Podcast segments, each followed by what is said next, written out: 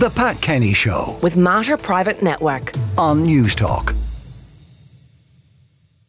But first, from 2026, alcohol products sold in Ireland will have to carry warning labels that read drinking alcohol causes liver disease and there is a direct link between alcohol and fatal cancers.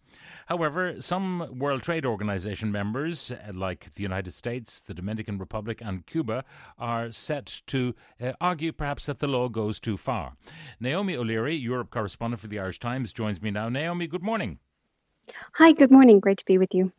Now, uh, this has been uh, ongoing for quite a while. There was an announcement first from the Irish government that we're going down this particular road. Um, some, I suppose, uh, loud noises made in some European wine producing countries, notably Italy, uh, but silence from the EU. So, where do we go next? I think what's really interesting here is that Ireland is really a front runner in this kind of legislation, and you're getting a lot of very, very strong pushback from countries that have large alcohol industries. And that's because they're concerned about the precedent that this could set. You know, we've already seen what happened with cigarettes once they started to carry those labels associating them with cancer. Um, it became more and more common, and you see rules, you know, getting stricter and stricter about them. Um, so there's really a concern in places where you know this is an important industry about alcohol having that same association with cancer. But having said that, you know the the science on this is pretty clear, and the position of the World Health Organization is that no level of alcohol is safe, basically in in, in terms of your health, um, and that's really why Ireland's plans have gotten as far as they have without, uh, for example, the Commission, the European Commission, shooting them down as against the single market. But it's really made a, a number of countries really angry, and there's quite a strong reaction as well by the alcohol industry. Um, the uh, WHO contention that even one sip of alcohol can be, you know, potentially dangerous. Isn't that a bit over the top? I mean, Well, they- a, a very they say the harm dilute Bailey's cream or a chocolate, a liqueur chocolate, or a, a dose of your granny's sherry trifle, and you're bunched. I mean, that's a bit over the top. Oh, I think essentially what they're doing here is they're trying to push back against um, this previous idea that a glass of wine a day or something was good for you. That was quite commonly, you know, it's still quite commonly stated by uh, wine producers and things like that. But they're saying, look, you know, there is no evidence for that. You know, the the and they they point to the fact that um, in the European region of the WHO, I think it was roughly half of cancers was, were caused by light and moderate drinking. So they say there's no safe level. Um, you know, obviously each person is different; it's going to react differently. But they're really pushing back against that idea that just having a little bit is actually good for you. I think that's what they're trying to make really clear. I'm just wondering, you, you know, there was a, a pushback, I remember, when they were uh, lowering the blood alcohol levels in uh, countries like France and Portugal and Spain. Um, the, the truckers were saying, but sure, we always have a, a half a bottle of wine with our lunch, and then we have a, a little siesta in the cab, and uh, then we carry on. Uh, no, they can't do that anymore because of the, the levels of alcohol permitted have gone down. But if you know moderate levels of drinking were as bad as Ireland is maintaining, they would be dropping like flies in Spain and Portugal and Italy and places where um, they drink wine like we drink tea. I think um, so. Um, what's interesting about this is that you know the vehement reaction that we've seen is exactly because of those kinds of cultural reasons. Because the issues of food and drink are so dear to different European countries, especially places like Italy. You know, they have a whole industry and a- an idea of their, you know, cultural history, which is tied up with the idea of the Mediterranean diet and having a little bit of wine and so on. Um, so this is all, you know, it's it's it's very very sensitive. And that's why there was such, you know, there was real anger there uh, at the European Commission not blocking this Irish law to begin with.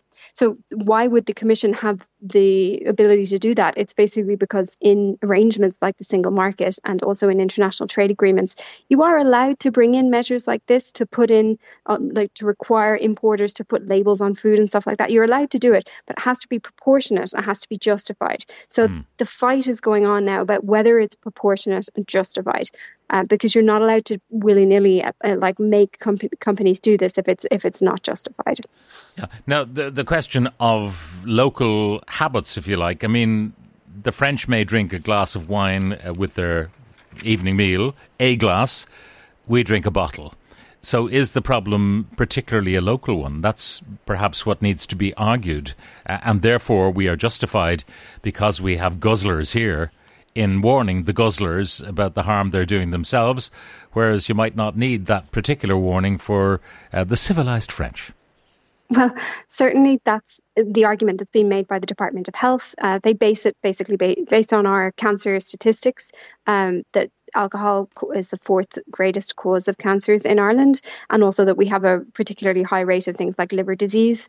Um, so they say, you know, we've got a particular problem here in Ireland, and this is why we need to inform consumers mm. about the link between alcohol and cancer. That's they just, you know, they deserve to have the information so they can make the decision for themselves. That's basically the Department of Health's case, um, and they also point out that they say, you know, this isn't actually. There's this idea that drinking very, very heavily is like a cultural thing in Ireland, and that it's it's traditional. It goes back years, but they point out that actually in the 1960s, people were drinking much, much less. It's it's much more a recent thing, and it was at its peak in the early 2000s with like lots of marketing of alcohol and so on. So that's their case. They say, you know, this is something that was sort of a situation created by the industry and created by the pre- prevalent availability of alcohol, people having the money and and the marketing. So they're they're trying to push back on the idea so, that this is somehow culturally ingrained. So next week we're heading to the WTO, and I mean the European countries that are wine producers are a bit annoyed that the EU hasn't shouted stop because the EU wants to do its own thing on this particular labelling in time. But they haven't said to the Irish government, hang on a second, uh, we're going to do it, it'll take a little time. They've kind of said, off you go.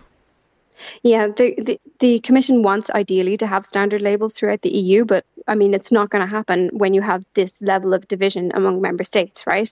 So it's gotten as far as the WTO now. The, the Commission's given its tacit approval because it's in line with its plans to reduce cancer and st- so on. And so Ireland is turning out to be like a test case.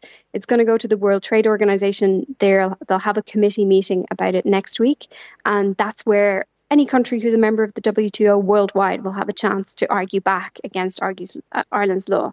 And we know that is going to happen from Cuba, for example, because they already submitted a written uh, submission, which I've read, which is on behalf of the interests of Cuban rum, where they say this is disproportionate, that their you know small producers won't be able to afford it, that kind of thing, and they they challenge the science. They say, what about light drinking that isn't a pro- problem, stuff like that. Um, so we will expect other countries to probably second that. Well, we, we would expect more than one country to raise that kind of uh, objection. Now, uh, th- they do point out, uh, the Irish government does in its uh, contention, that uh, this is a very uh, large cause of cancers in people, but there are greater uh, causes, smoking being one of them, but so too is obesity. So, what yes. is the Irish government going to do on obesity? Is it going to label anything that might shove calories into your gob uh, as potentially cancer causing? Yeah, smoking is number one. Um, oh, being overweight is number two. The third one is infections, and then after that, it's alcohol. Um, in terms of the the obesity, there, it is actually linked in to the labeling because these planned labels they don't just talk about the link to cancer; they also carry the. Oh no, calories. that's fine. I understand that that calories in, in wine, you have to say what the, the calories are in any particular alcoholic mm. product. Um, however, the other stuff that has lots mm. of calories. I mean, are we going to have labels on chocolate now?